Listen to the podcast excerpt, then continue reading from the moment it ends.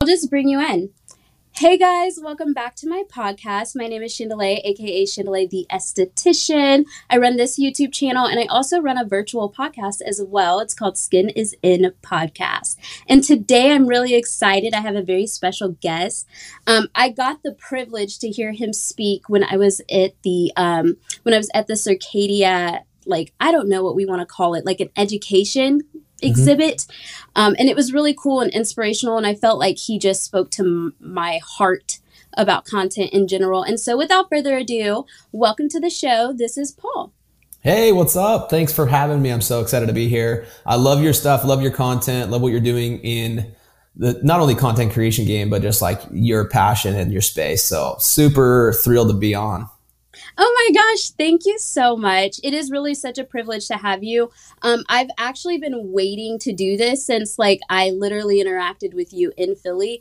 I just felt like you had such great innovative ideas for just brand creation, and watching what you do with the brand Circadia is just crazy. So if you guys don't know, I am partnered with Circadia as a brand ambassador. That's recent, you guys. Let's go. Congrats. Thank you. It was, something that I've always wanted to do. I see like Julie and all of these other people really making waves, and I don't know. So it's pretty cool to be in that space already.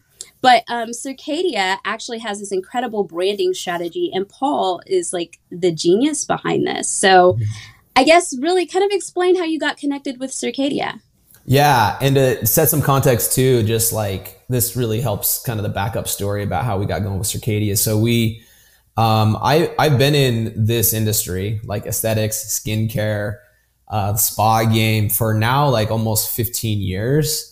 And I've been in the shoes of a lot of small creators, small business owners, where in the fact that I've had to try to figure out on a budget, on a small scale, how to stand out.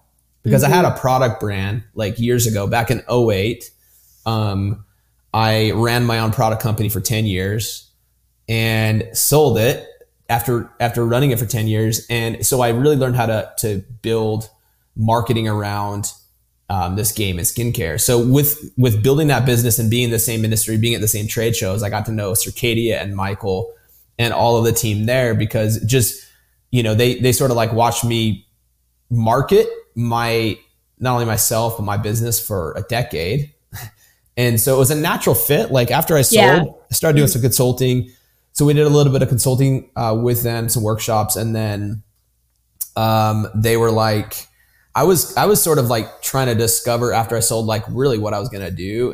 And I niched down specifically to work with skincare brands. And Circadia was one of my first calls. I'm like, do you guys want to do stuff? And they're like, where do we sign up? Let's go. And so, yeah, it's been a really good partnership. Yeah.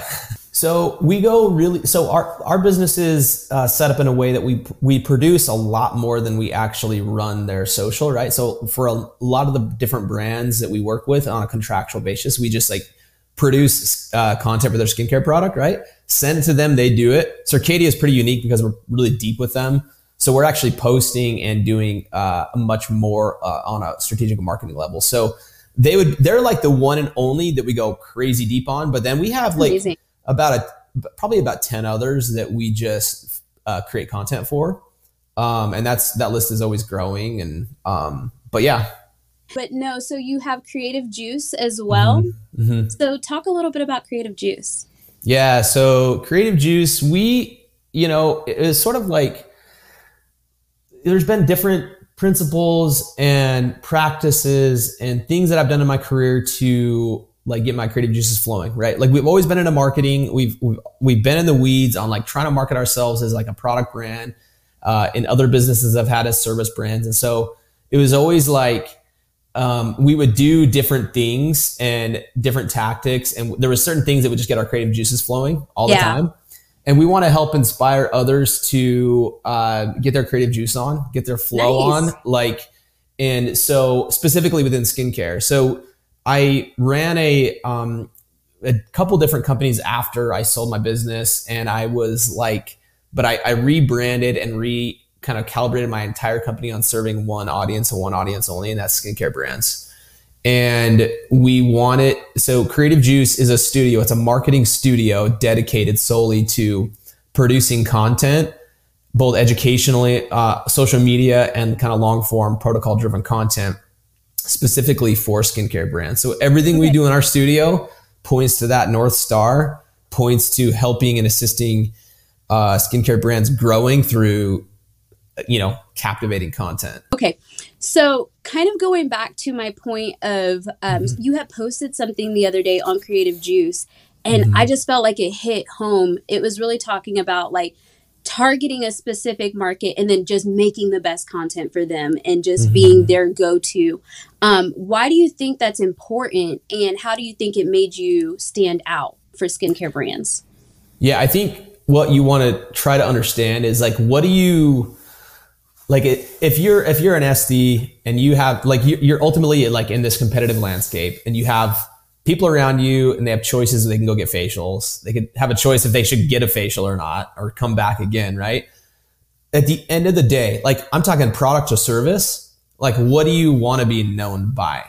Right. What do you, like when somebody thinks of something, you've got to be the brand or the company, the person, whoever that they think of when they need that service. They think of when they have that issue with their skin, right? And so like it started early with my product brand. We like, you know, there's so much competition, there's so much noise. And so the foundation to me about like knowing content, knowing what to post, knowing, you know, how much to post or what to do, it starts with like who you are as a brand and what are the couple things that you want to be known by. Like so with my product brand, right? Like we were entering a competitive space. I went to this trade show and I'm like, I walked before, like right when we got the company, and I'm like, I'm competing with these guys. Like this is nuts. Like they have a 30x50 booth and there's like 20 sales reps dressed in black in heels. And I'm just like me and my wife. And I'm like, these are our competitors. And that can be intimidating, but you can also take an opportunity to be like, okay, we're going to be known for this and we're going to nail it. And so when somebody thinks of this, and for us at that time, it was customization. So because we made that fundamental decision to say like, when somebody wants custom spa menu, they're going to, and my brand was called Salt of the Earth, they're going to think of us. And then everything we did in that brand was filled. It was kind of like, imagine like a strainer that you could like pour water through. Everything we do is going to go through this customization filter. So when we develop a new product, how do we enable customization? When we develop a new innovation, when we do design. And so it literally, that foundation, when you understand who you want to be known for, it helps you like innovate, right? So we developed what we call the blend bar mix station, where estheticians, massage therapists, nail techs could actually customize their entire experience in front of the guest in a really cool kind of like Cold Stone Creamery meets Bath and Body way, right? Yeah. So because that like brand foundation was like, okay, this is what we want people to know us by. It actually like was so clear how to innovate because we went so deep in that area. And it's hard because you're like, okay, like I give facials. Yeah. How do I want to be known for that? How do we get there? So you want to like, and sometimes it could be like within an area, right? Like you could say, okay, it could be like around a technique, right? It could be around a facial massage that puts somebody to sleep. It could be around, and you start so small and start so ridiculously specific, right? If it's acneic skin, like, in whatever county in the state that they're living in, like, okay, we're in Washington County, Utah. And I know how to cure the acne better than anybody in this market. And here's 1,000 reasons why, over 1,000 pieces of content over 3 years, right?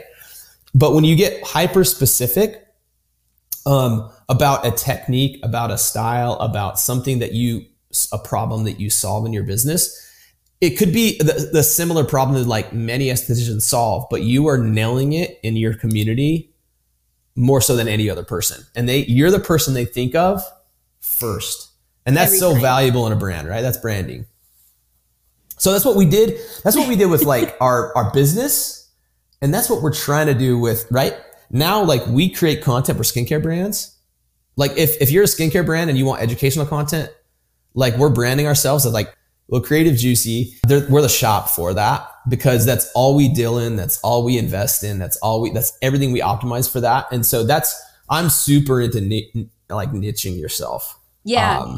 I think sometimes people kind of, okay, so I believe in niching, mm-hmm. however mm-hmm. you want to, I believe in that too. But what do you think about people who have like multiple avenues? Like let's say you do facials, but also, for example, we'll just use me for example. I do facials and I do energy work. So the way that I have found the similarity is that there's some type of stress factor associated with it. And I'm here to kind of relieve that. So that's been like my commonality. But how do you recommend for somebody who literally has just gotten started and they know nothing about where they're even going? Yeah. Somebody who's getting going, and that's can be tough because you're like, I'm not an expert or anything. I don't have an experience. I don't like, how am I supposed to like put myself out there as this person? Right. Yeah. I think like one of the types of content that does really well for people is like aspirational or like documenting the journey. And like, I hear that a lot, like document your journey about like how you become this, but like in any good story, like there's a hero and a villain character that goes from this person to that person at the end of the movie or the end of the book. Right. And so when we think in terms of like a character transformation, right. Saying like, this is what I aspire to be. This is what I aspire to become. This is who I want to represent. And this is what I want my business to be in the future. Like there's a certain type of, it's not for everybody, but there's an identifiable person who's like so into that. And they're like, just because you're documenting the journey, right? I want to heal people's skin. I want to, through energy work and this, right? And you have that like reinforceable mantra that you know, I want to be, and it could be like in your community, or it could be like, I want to be the #1 energy work healer for skincare in the US or the world or my state or my city. And when you have that, like sometimes branding yourself as like, this is what I want to be. This is what I'm trying to be. This is what my goal is. It can actually help a lot because then you're not only manifesting it, but you're kind of like letting people know, and then they start to identify yourself in that. You just gotta like literally tell people what you're going for if you don't have it yet and you're not that expert yet. So you're like telling yourself and you're letting everybody else know this is what we're doing. Come along for the journey and grow with me a little bit. Totally. And I think too, like when you do that, and then you're like, then the content ideas become kind of limitless because you're like, okay, I'm documenting my journey and becoming this person. This is who I want to be. This is my main North Star. And when you can really just like document a journey and like trying to figure out how to get there, I think documenting and trying to put yourself on camera, it teaches you more than anything. Yes. When you try to teach someone else, it's like the best form of education for yourself too. So it's more than just creating content. It's like hyper growing your learning as well. I got you. That's great. That's a really good point. Yeah. And honestly, just side note, I feel like that's a really good like standalone real point. Like that's something that could connect with everybody because I don't know, you go through it and you have no idea if you're even doing this right or if it's worth value or anything. You're just fucking doing it, right? So it's like, what are we doing? Well, and it's hard. Like you mentioned, like you asked a question about trying to like, okay, I want to be like, I do this and this and also this. And I want to be known like, and we all have things we want to be known for. And things that like, you're probably good at like a dozen things too. I am. Right. Probably more than a dozen. Maybe. Who knows? And I personally struggle with that too, where I'm like, but I have an expertise here and I could talk about this. So do I not talk about it? Like I hear people go back and forth on like, do I just like stay so ridiculously focused on these, my 3-word, whatever I'm supposed to be. This is what I do. Yeah. That I struggle with because I don't like, there's multiple ways that you can add value to an audience or to a set of followers and stuff like that. But I think just like the more you do, the more it becomes clear about what people like. And like, you just don't know what's going to like win in the end, right? Yeah. You just got to try with this stuff. For sure. Yeah. So I went to my old school yesterday, which was really crazy because I got to see all of my teachers who taught me aesthetics, and they follow me on social media. So they're kind of like watching the journey and stuff. And I got to talk to new Estes and new Cosmos and new Neltex who literally were doing what I was just doing. Mm-hmm. And one, I felt a lot of value in that because I feel like my passion and my connection is just educating people and helping people just learn what they love and doing it with full confidence. Mm-hmm. So while I was there, I asked them some questions because I knew we were going to be chit-chatting today.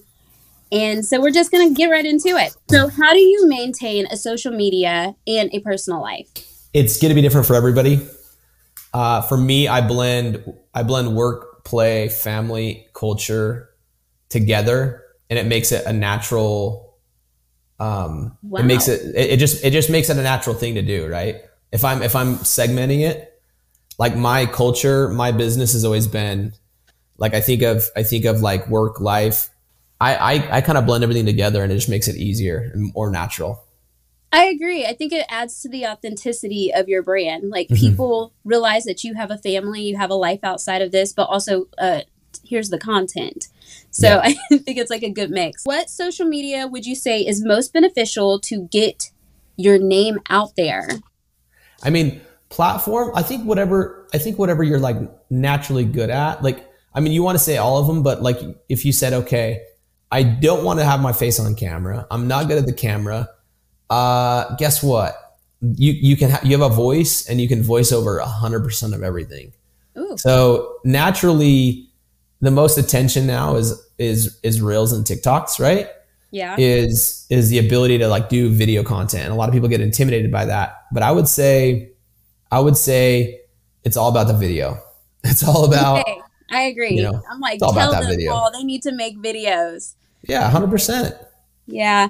Video content's just so important. It's a better way to convey a message in a very like succinct time frame. You only have so much time to really get that point across. So, and I also think like with that question, any platform you're actually going to use, like you have to do it in order to get better at it. And if you don't, you know where you're at. So a common question, I've probably got it like 40 times. How do I get followers? Yes. Okay. So this kind of go like, to me, like this goes like offline. Okay. Like I wouldn't obsess online about like how to get followers. Cause like, I've made a great living, and I've had multiple businesses that have been very successful based on a very small social media following. And a couple of businesses I did have, we had a good following. But if you obsess over building the best experience and product possible for your guest, for your client, like word of mouth is always will be the number one form of marketing. So how do you create word of mouth?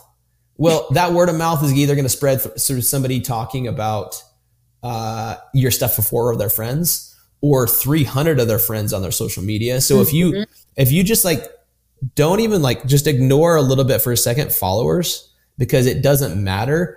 Obsess over your product, obsess over creating the best experience possible, and guess what's going to happen? People are going to tell other people about it straight up, and that's how you grow. Shit, y'all better write that down. I'm just letting you know that's what you need to be doing. What is the best way to promote yourself positively on social media? Positively? I guess they might promote themselves a little negatively. I don't know.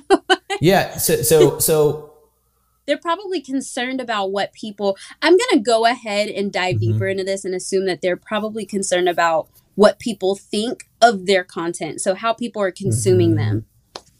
Yeah, I think most people, like I did talk to an esthetician last week, actually, at Circadia headquarters, who felt so like imposter. Like they just like, who am I to like put myself out there? Who am I to go on camera? I can't do this. I think when you just realize that like the fact that nobody's I've done this, right? Like, I've learned to not like care what people think of me online, because I also realize like people don't pay attention that much. Yeah. As much as we think they are. Like I did a business over a couple years ago that was like, it like failed, and I put myself out there in a huge way. I documented my journey. I was like showing everybody the progress on it, and I just shut it down. Guess what? No one remembers that and no one cares. Right? And it's like, no one sees that. They just see like me putting out energy and me sharing my passion, and I had a failure, and they're not thinking like whatever happened with that. They just don't pay attention that close. Yeah. You know what I'm saying? Mm-hmm. So there's always going to be haters. Saying that though. So like you failed, kept going, and it was fine. It was so fine. And like I was saying, here's how we're growing this business. This is how we're going to do it. We're going to launch our website on this. I was like super specific. I was like truly documenting the journey. And then it was just like, I had to pivot. And like I say, no one noticed. Nobody noticed. Like my five closest friends may have been like, are you still doing any of that? It's like, no. It's like, okay. Who cares? Yeah. People change jobs. People do stuff all the time. Well, yeah. I mean, you can try something and maybe you like it, or maybe like you said, you pivot. Mm-hmm. Like pivoting is so important with business. I used to own a beauty supply store, and I always talk about like failure led me to success, because honestly, it was so traumatic to me, like failing publicly. Like if you're running and you trip and fall and nobody that you know is around, like you didn't even fall, right? Like what happened? Nobody knows. Exactly. But if you fall in front of all your friends, your family, their friends and family, they've been hyping you up too. Mm-hmm. You start really like taking and internalizing that and thinking that that's on everybody's brain. And honestly, the only thing that people remember from me doing that business is that I did it. And it was like, dang, that is so cool that she did that. People, they just don't, they're just not paying attention as close as we actually think they are. Right. Mm-hmm. And that's a good and bad thing. Cause then you're like, wait, no one cares about me. No one's paying attention to me. You know? So that could lead to like, wait, so what's the point of, why am I putting this out here? Why am I doing this? Right. Yeah. So I think if you can find it kind of goes into something else, but if you can find like the joy in whatever content, or the joy in the journey is huge. Right. Mm-hmm. Because finding a format that like you like, or finding a format or like a style of content you like putting out there, because like, if you're just doing it for yourself, or you're just saying to yourself, okay, like I'm just going to document this. And if I fail in a year or 10 years or 3 years, then like, I'm going to be able to learn from that. Like just chalk it up to that. And that's hard to do. Like it's still really hard, honestly. But, I'm just want to convince people of this, because I've literally fallen on my face in front of my family, friends, and people and no one cares. Guess what? And they still didn't care. And it's all good. They're like, awesome. You know, hey, we'll help you get back up if I got that vulnerable. But it was like more of like, they just don't remember. I don't remember like what is like some of the big business guru-y people that you follow? Like, do you have anybody that's like a Gary Vee, like, you know? Yeah, I follow Gary. Or like, okay, well, I follow like ratchet people. I follow like Drake and Lori Harvey and Michael Jordan, but I also follow inspirational people too. Yeah, but yeah, I don't ever. Well, I guess I don't pay attention to anything really. Like you don't know, like you don't exactly. You don't know the like. There's like startups I know specifically, like business people that I follow, that I'm like they had a thing they invested in. And that went to nothing. That failed. They put $200,000 into that thing. It went to nothing. It's closed down. They put $100,000 into that. They put $50,000 in that, and it's nothing. Mm-hmm. No one remembers that. No one cares about that, right? Yeah. It's just one of the things that they did, and so I think that's one of the biggest things like that people need to get over is like this fear of failure. Like embrace it. Totally. A little bit. Like if it happens, it happens. But, you know, you're obviously not trying for that. But right. I mean, sometimes things happen. You can't plan for everything. Have a plan and then be prepared for when that plan completely does whatever it wants, because that's how it works. Totally. Mm-hmm. I'm going to go back to the rapid fire, but sorry, I'm going off on rapid fire. No, I love it. Actually, these are like the questions that I get anytime that I speak and I do like a social media presentation. And whenever I do a presentation, it's always more tailored towards like utilizing YouTube to create like brand loyalty a little bit. Like people kind of just trust your brand a little bit more when they can see it in live action.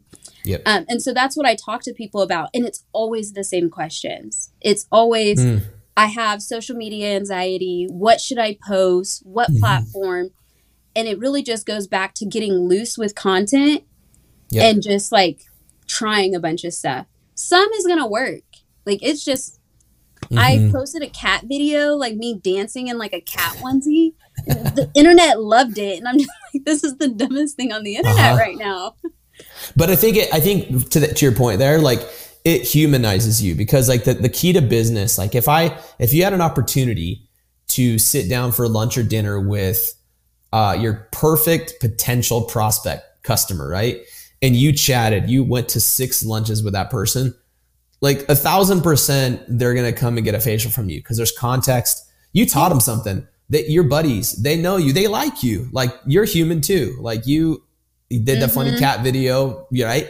So I think at the end of the day, like even if it's like somebody's not into cats, like if you were into any kind of hobby, I saw in your stories you did like some gardening stuff right there. Yes. People like, not that like all of your followers care about gardening, but people like people with passions, and they like people who have a passion or a connection about something else, because they do too. It might be a different hobby, but when you connect with people, when you share that, and when you're like, you don't have to share every aspect of your life, but people connect with people, and people do business with humans, and they always have and they always will. And so the more you put yourself out there on social media, the more human you are, and the more you're going to connect with your potential audience. So can you talk about like selfish content a little bit? I feel like one of my biggest areas of growth in the past 2 years was moving away from like eye content. And what I mean by that is just like, I didn't really think about my audience. I mean, I thought about them because I was like, I hope they come watch this video, but I didn't think about why they were coming to watch this video or anything. So can you talk about like creating content from a selfish space? Yeah. So let me ask you, when you created that content, like for you, was it because you enjoyed that format? Was it because you just like wanted to put yourself on? Like why did you do it that way? When I was making selfish content? Yeah. So I wanted to become famous by doing wig reviews. And I saw another wig reviewer and she was doing incredible. And I wanted that. I was passionate about hair, but I thought it wasn't really like what I wanted to do. It was kind of what I thought my brand needed to do.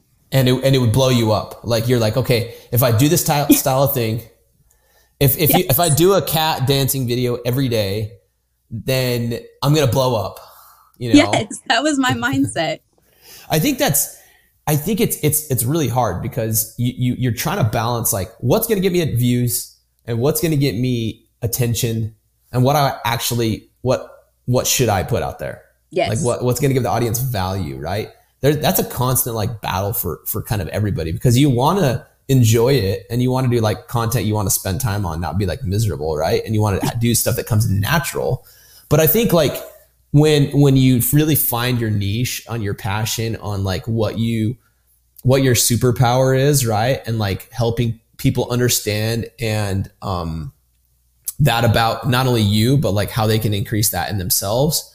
That's where it just becomes so authentic, because now people have a million choices when they watch or view or subscribe or like or follow. And so if you're doing stuff that authentically is yourself and truly like either a passion or a business that you're growing, it's just going to becomes a limitless machine of like ideas and content. But when you're trying to do something just for like a follow and just for like, okay, this is a niche that I could blow up in, I could get famous in. Like, it's just not sustainable. Yeah. In my opinion. It's just not, right? You just run out. You run out of gas. It's just, you're doing it for the wrong reasons. And so it's going to be too hard and the mud's going to be too thick and you'll just straight up run out of energy and gas and it won't be sustainable. I feel like doing something that's passionate or that you know a lot about or you want to know a lot about, that has sustainability power for many years to come. Yeah, 100%. You know? That's perfect. You're pretty smart, Paul. Here's the thing. I'll say this because like people, this is about social media, right? Yeah, it is. I'm making a good living by connecting with the right customers, and I do it via social media, and I have a very small following. Okay. You don't need a huge following. You need the right.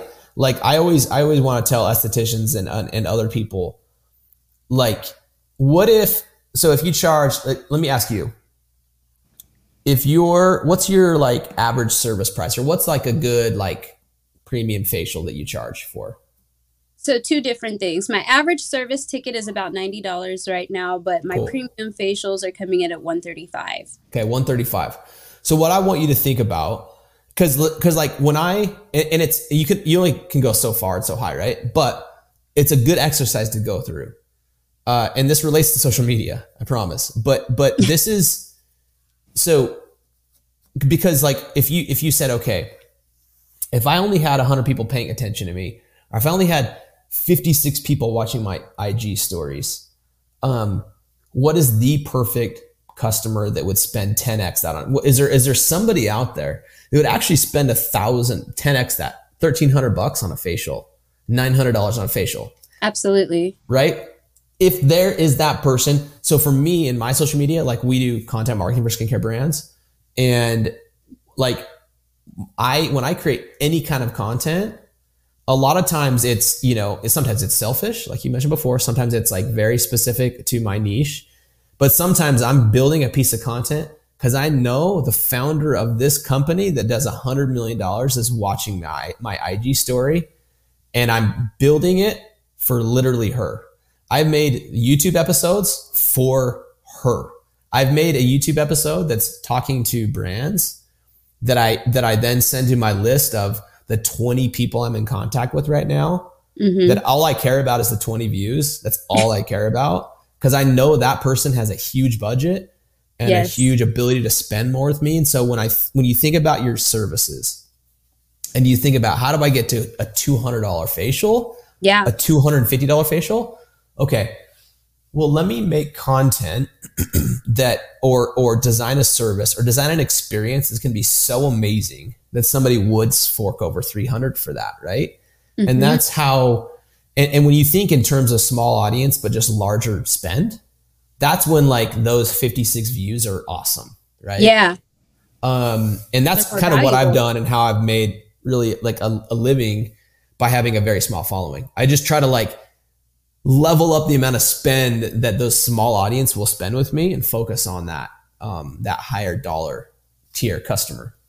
Yeah. You know, to your point, when I first started, and I needed to grow to the price point that I'm at now. I feel like my pricing is very appropriate for the level of experience that people get. However, when I first started, I was doing facials for like $60, right? Mm-hmm.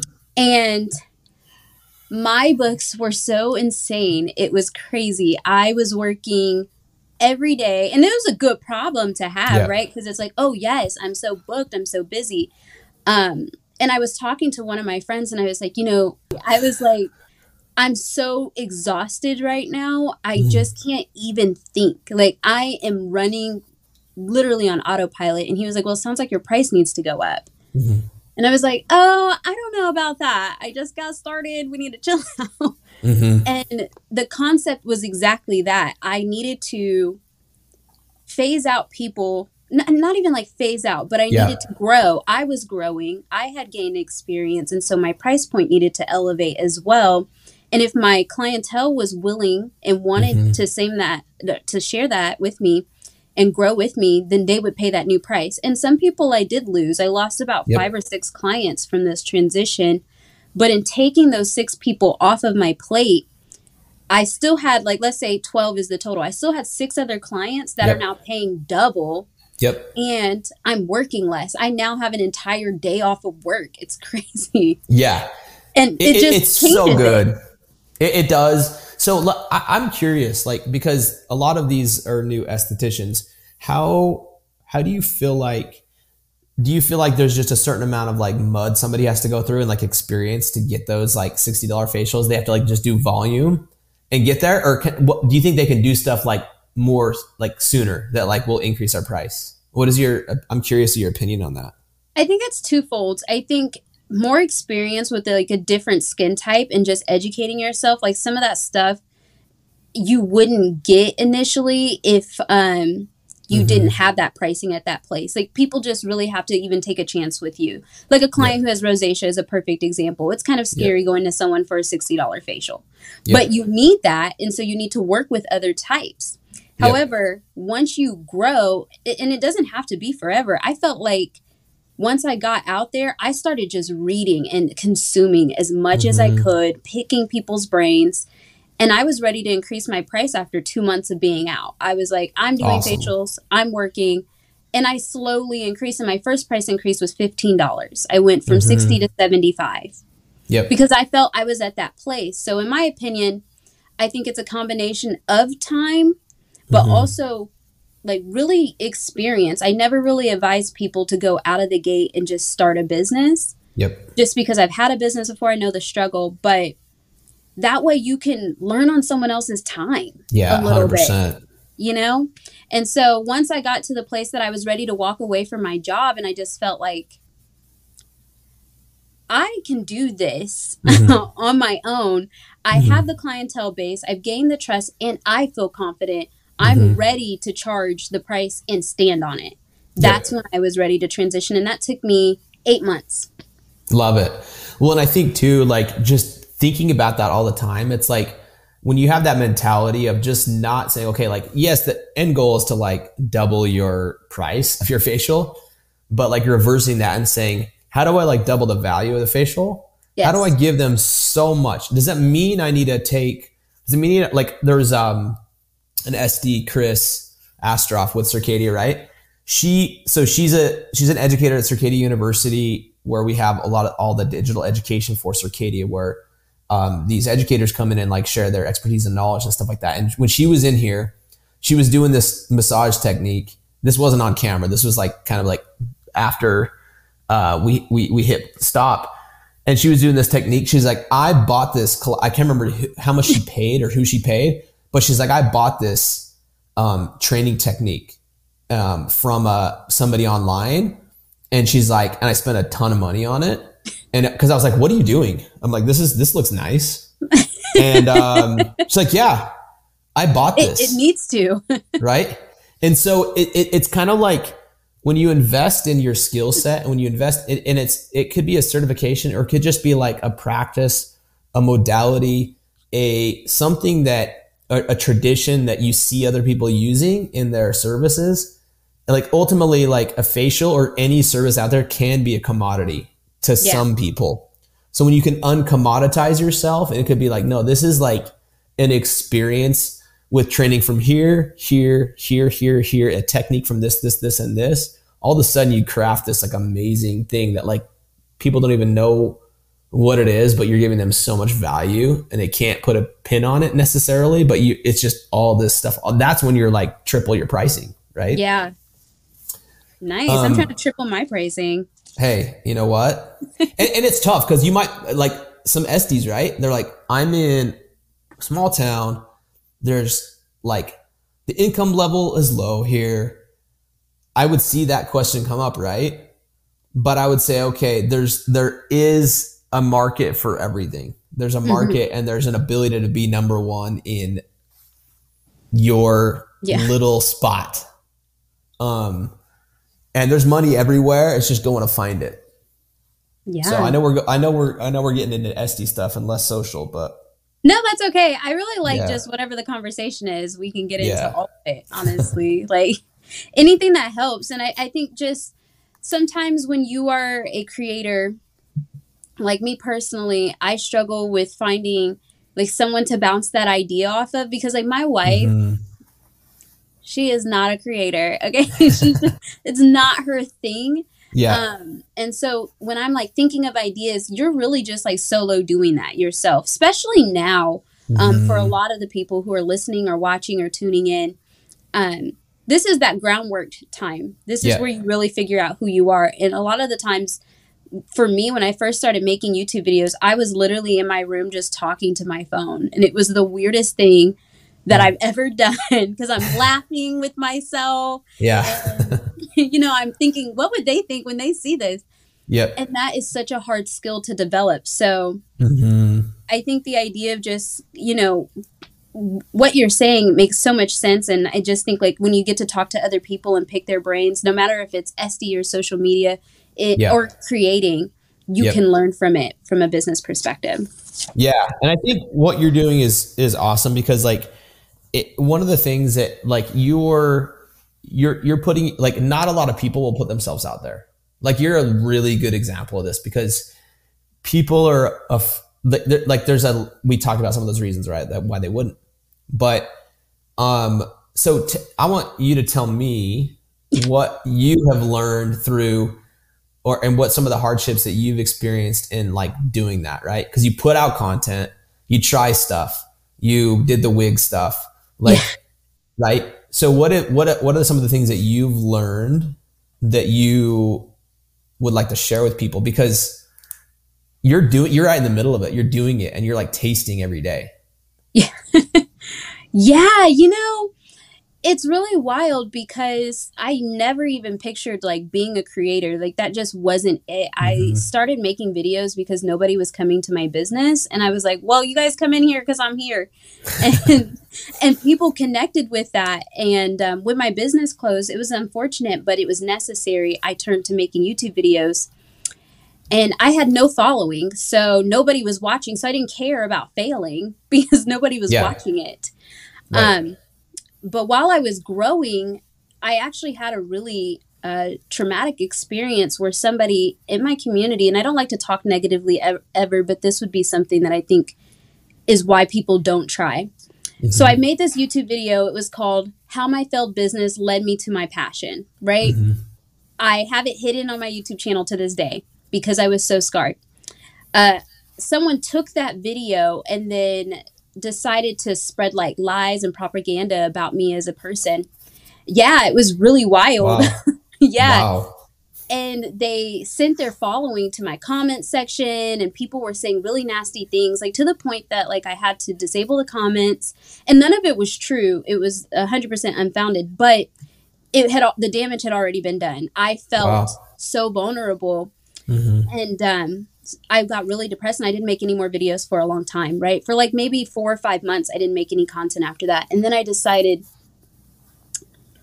you know, what does it matter what one person thinks of me when I know that there's all of these other people who have seen this amazing inspiration in me?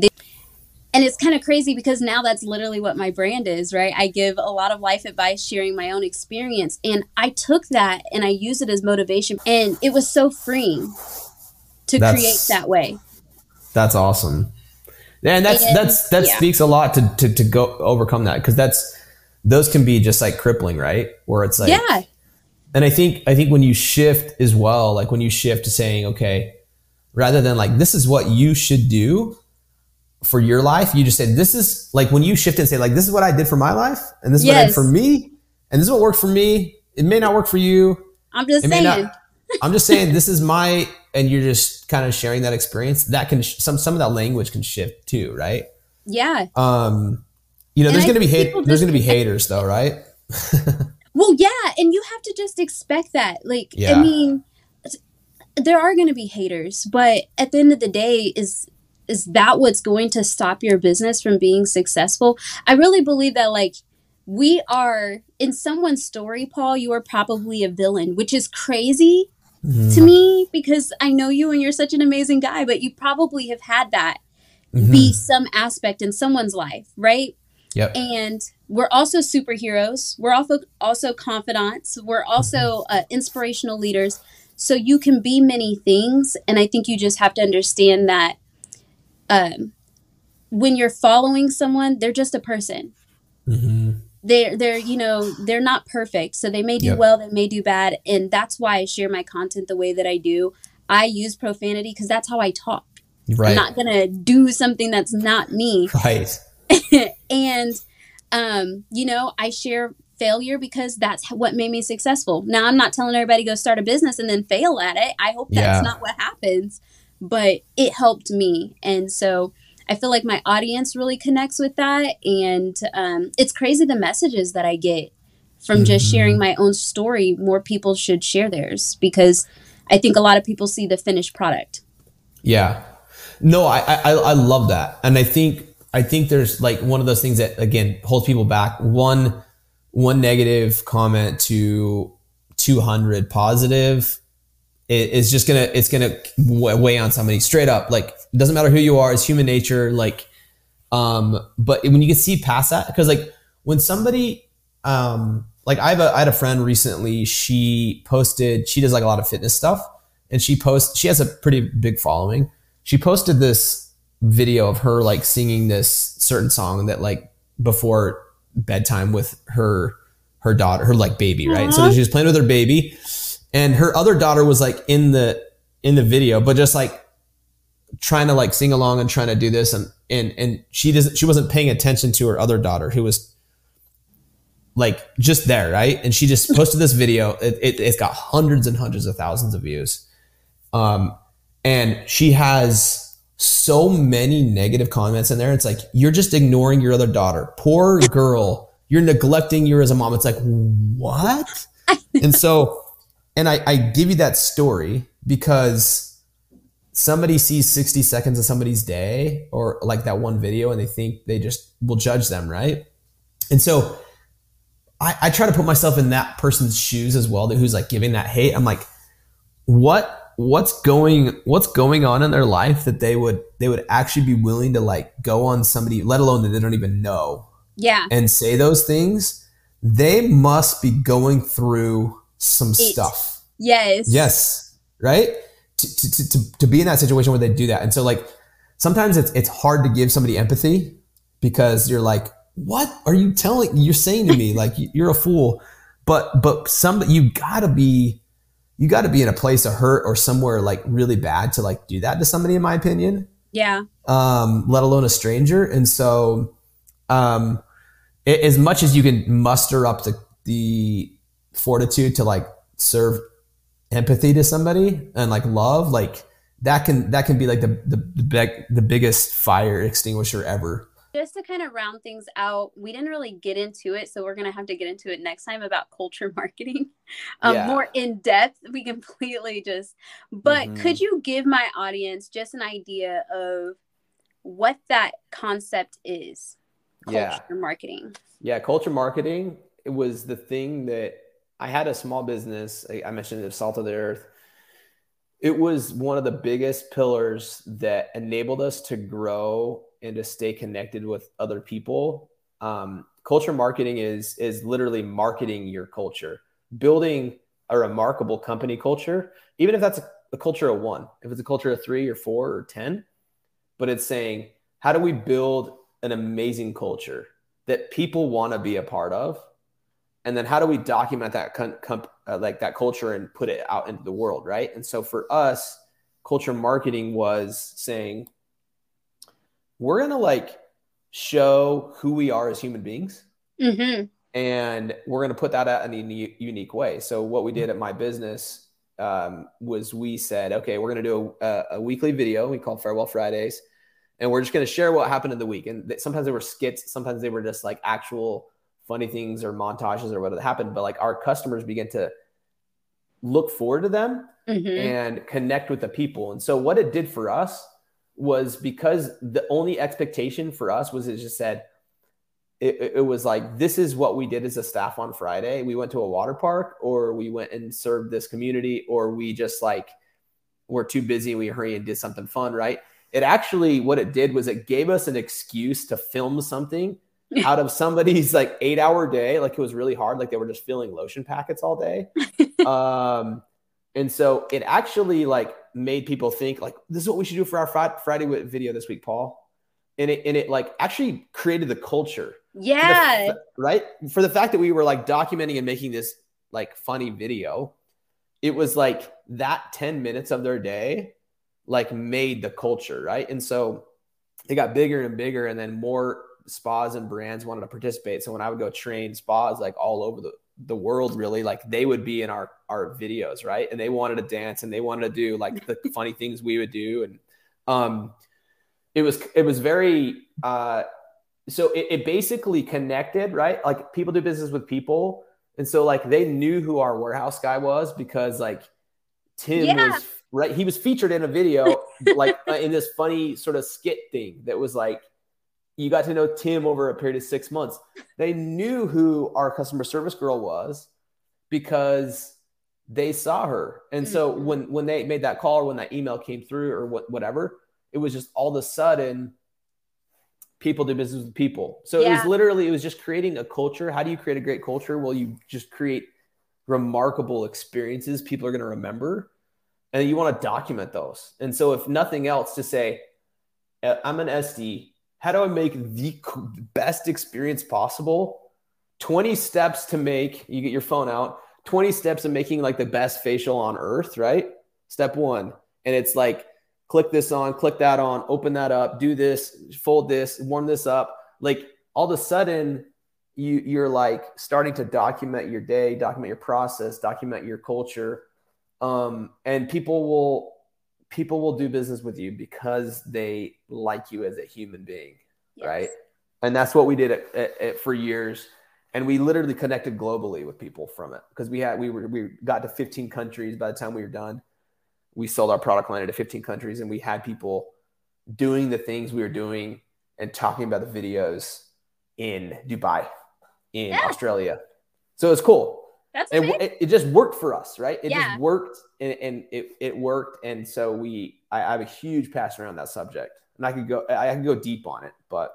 Well, we'll have to go deep on it next time for sure, because I really feel like this is a great subject. And I feel like we did talk about it, but we didn't really go into like labeling it that specifically. Yep.